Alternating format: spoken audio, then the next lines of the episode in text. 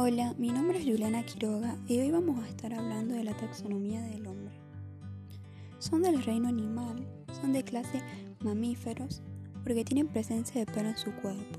Son animales de sangre caliente, tienen una reproducción vivípara, respiración pulmonar y el esqueleto está constituido por cráneo y columna vertebral. Desarrollan un sistema nervioso complejo. Son cordados se caracteriza por la presencia de la notocorda en la estructura. Son primates porque tenemos manos y pies con cinco dedos, ojos al frente y visión esterocopia. Pertenecen a la familia de los homínidos porque los homínidos están compuestos por primates, bípedos y grandes simios y son de la especie Homo sapiens porque somos los únicos con la capacidad de pensar. También son animales porque su organización celular es eucariota y pluricelular, nutrición heterotrofa y todas las especies de animales se reproducen sexualmente.